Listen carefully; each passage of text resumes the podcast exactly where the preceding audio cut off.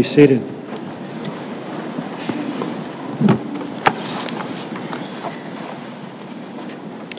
Well, for me, rich passages this morning, and again, I wasn't sure whether to try and do an overview of all of it or jump into something very specific. We're going to try and do something very specific.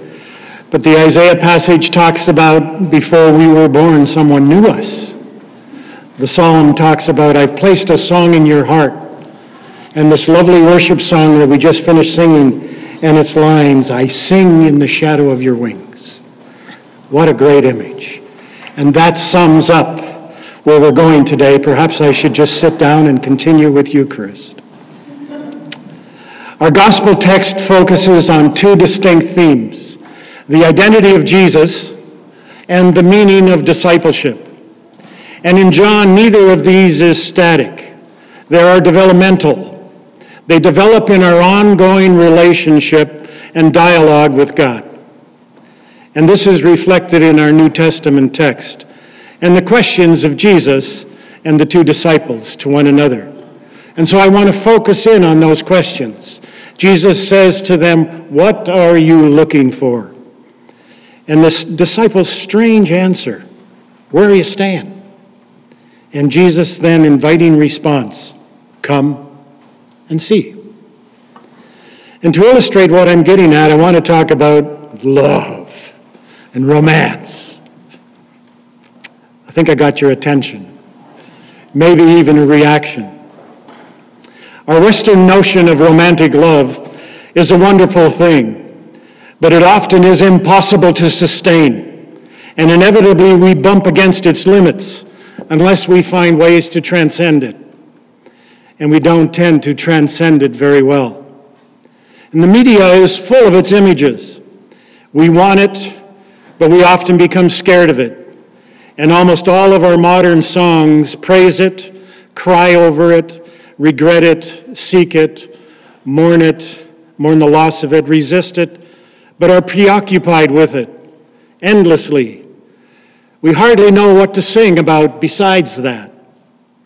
I see no songs about preparing meals or watching soccer games or helping with homework or changing diapers or taking out the garbage or endless snow removal.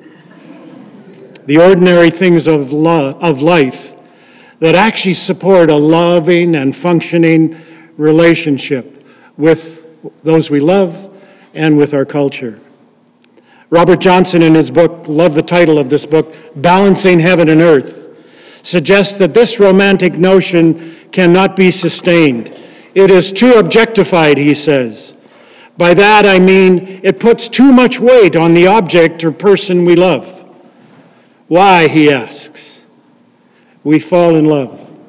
We give our soul away. And it feels so good to give our soul away. And it feels so good to have someone give their soul to us. And we're walking on sunshine. And he suggests that this notion of love has a shelf life of about six months to a year and a half. And then he says we begin to realize that it's too much to be responsible for that other person's soul. And it's too much for them to be responsible for ours. And so we try and give them their soul back, or they try and give their soul back to us.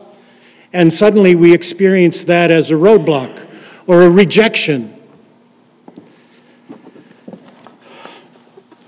And we don't always like the way others treat our soul. And yet, there are times, admittedly, where the handling of one another's souls is inappropriate or difficult and the relationships end or the relationship becomes one of come here, get away, resistance, indifference, and ultimately rejection. We love the sunrise of romantic love. We don't know what to do about the sunset. And so we're tempted to look for another sunrise somewhere else. Or in frustration, we abandon the whole project and we settle for some self protecting substitutes sex, fantasy, image fixation, addictive behaviors, preoccupying busyness.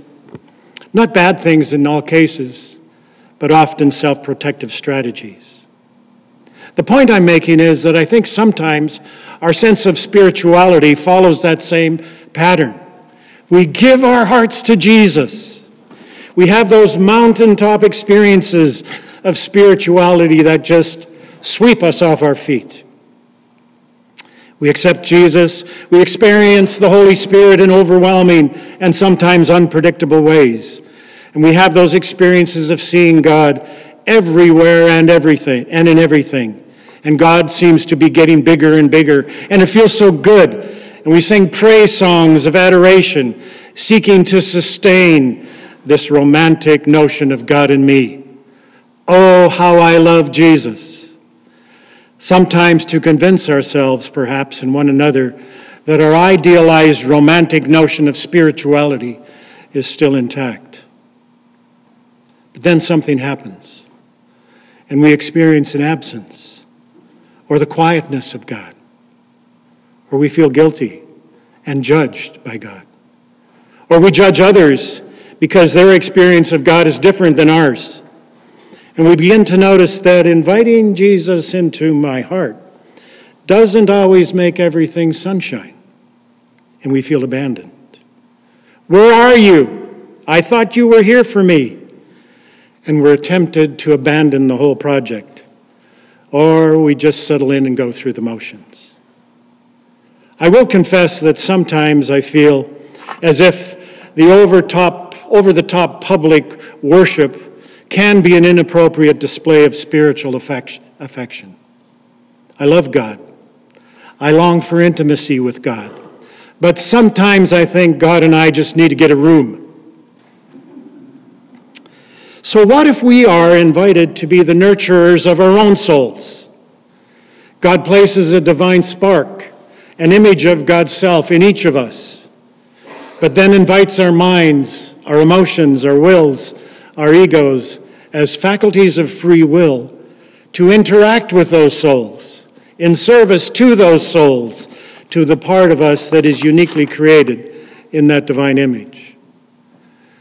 In our text, Jesus asks the disciples as they walk towards him, What do you want?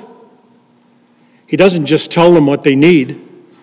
And unsure, but knowing that they want something, they awkwardly say, Where you stand? And Jesus simply says, Come and see.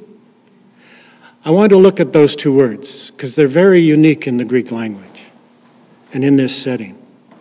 The word come, erchomai, is not just a moving from one place to another, a moving towards. It actually, in its Greek original language, means start out, set out, begin a movement towards, begin to check it out begin this lifelong journey of coming and seeing. And the word see, arahu. There are at least three different words in Greek for see. There's one word that is just I see something. I see it with my eyes, I observe it in passing, like the advertising that flashes by you as you go down the highway. The second word for see in Greek has the idea of to see something and all of a sudden find yourself staring at it, gazing, and it attracts your attention. This is the word see that is used when Mary walks into the tomb and sees that the body is gone. What the? The third word to see means that you find yourself staring at it and suddenly you get a deeper perception of it. You're so attracted to it that you want to incorporate it into yourself. It's that divine sense of awe. And that's the word that's used here come and see.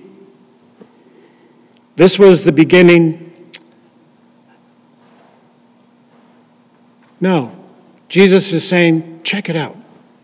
This wasn't a miracle where the disciples suddenly were so overwhelmed by who Jesus was that they just followed him blindly. They were so intrigued by his language of invitation that they wanted to find out more. And this was the beginning of a lifelong journey inherent in these questions.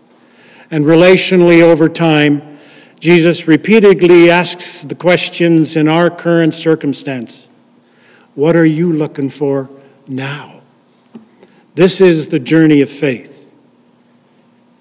And this agendaless question of Jesus is reflected in all the images that are given to Jesus in just that first chapter of John.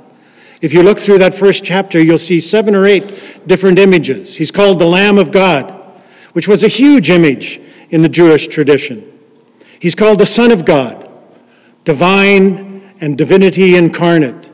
He's called a rabbi, which really means teacher and reflects a desire on the listener to learn. He's called the Messiah, means the anointed one. And remember that the Greek word for Messiah is Christ. He's called the King of Israel, reflective of the image and history of the divine right of kings, or the kings as divine. And he's called the Son of Man. That's used 81 times in the New Testament or in the Gospels and emphasizes Jesus' humanity. He's also called him about whom Moses in the law and prophets wrote. And ideologically, people have argued over which one of these is the most accurate and correct. We fought wars over these, but our text suggests something different. Each person encountered Jesus, that encountered Jesus, came to him with a different set of expectations and needs. One thinks he needs a sacrifice for guilt. Another thinks she needs a teacher. Another wants to see God. Another wants proof of the fulfillment of scriptures. And on and on, an endless list of perceived needs and wants. And Jesus' words about himself suggest that all of these are a motion towards who he is. Not a definitive, but an emotion towards who he is. And so I want to suggest there's an invitation and a caution here. We as a church cannot act as if we have answered the definitive question of who Jesus is. A relational interaction will continuously discover new images new metaphors for an understanding of God. This is the message of the Christ. What do you need today? What are you looking for today? If you think you need a sacrifice, come to me. If you need a scapegoat to ease your guilt, instead come to me. If you need someone to triumph over all the areas of loss in your life, come to me. Come to me. If you need an advocate, Come to me. What are you looking for? Come and see. I am all of those and more. Now, this makes accepting Jesus a much bigger process than making a decision of assent or answering an altar call. Yes, we come, and the Christ always asks, as Jesus did, What are you looking for? It's almost like the disciples were unsure. I'm looking for something. Thought we found it with John, but we just got a better offer, and at least we want to check it out. So, where are you staying? Jesus doesn't give them his address, a one time place where he abides. He says, Keep coming, keep coming, and keep seeing. And just as each successive disciple had his needs and expectations met when he encountered Jesus, the text also suggests that when the members of the faith community bring their new needs and expectations to Jesus, those needs will somehow also be met. Ask and it shall be given, seek and you will find. And these stories remind us that discipleship is an active daily engagement with Jesus in an ongoing dialogue of being asked, What do you want? And our response, I think I know. This is what it feels like I want right now. Where are you hanging out? Because I want to abide with you. And so this isn't a static discipleship filled with certainty. This is a discipleship of journeying. Years ago, I had the opportunity of hearing the priest Henri Nouwen lecture or speak, and he was speaking to his community of disabled and handicapped adults. And there were a number of us business people, I think I've told some of you this story before, sitting on the fringes. And in his talk, he talked about wasting five minutes a day with God, doing nothing with God for five minutes. And if you do that for a month, he said, it'll change your life. So during the question and answer period, he came over to us business people sitting on the edges and asked if we had any questions. And the first question was, Well, when you're trying to do nothing with God, what are you doing? and yes, like you, he saw the irony in that question. How do you do nothing? And he said, Well, take out your day books, he said. We didn't have iPhones in those days. Look at the people you're going to see each day. And he says, I'm going to give you another five minute exercise. Start every day wasting five minutes doing nothing with God, and then wasting another five minutes with the people you know you're going to meet that day, and do nothing with them.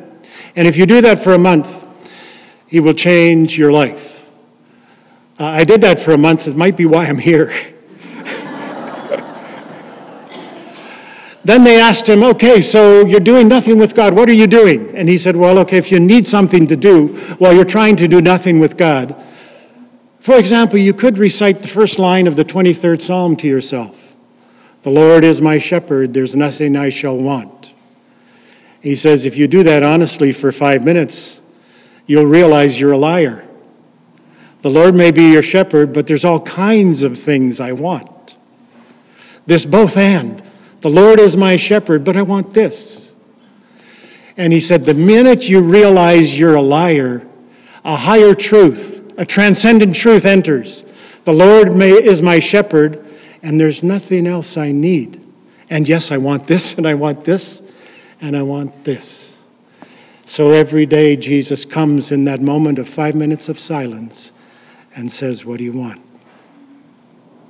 And again, I say, You know, I'm not sure something, where are you staying? And again, Jesus says, Come and see. Keep coming, and you will keep seeing. This is the daily journey of faith. One of my favorite albums of all time, which probably dates me, is U2's Joshua Tree album. And in there is a song, I Still Haven't Found What I'm Looking For. This, I think, song holds this tension, that this balancing of heaven and earth. I've climbed the highest mountain. He describes all his experiences of searching for God. I've run through the fields only to be with you. I've run, I've crawled, I've scaled city walls only to be with you. But I still haven't found what I'm looking for. I've kissed honey lips. I've felt healing in her fingertips. It burned like a fire, this burning desire. I've spoken with the tongues of angels. I have held the hand of the devil, and it was warm in the night, but I was cold as stone. And I still haven't found what I'm looking for. I believe in the kingdom to come. Then all the colors will bleed into one.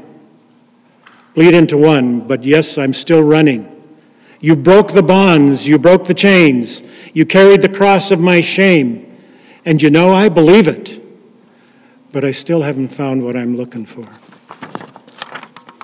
This song touches on a truth that is embedded in all of us a deep sense of longing and desire for something that this present world, our experience, cannot fully satisfy. It's a song of both doubt and faithfulness, that balancing of heaven and earth. It feels like I've found enough to choose love but when I suffer, I don't always understand. And my early answer to this question, what are you looking for, were exciting, even though they were often bordering on simple, narrow, and sometimes bad certainties. But eventually they felt incomplete, or occasionally too narrow, and I looked for more answers, other answers, and I found them. And again, they gave me a temporary reprieve from my uncertainty, and it felt like God was with me but often only for a while.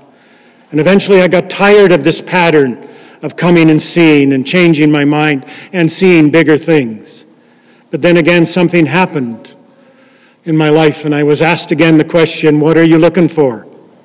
With me responding, Where are you dwelling now? Where are you abiding now? And again, the answer came, Come and see. That's living the Christian life. God desires a re- unique relationship with each of us, with each of you. Why else would God create you in His own image or with a spark of the divine in you? Not to make you sure of what you think is right or have the correct ideas. individually or collectively, but just to love on us uniquely, continually asking, What are you looking for? And even when we're not sure what we want or need, we can ask, Where are you? And He always answers, Keep coming, and you will keep seeing. Amen.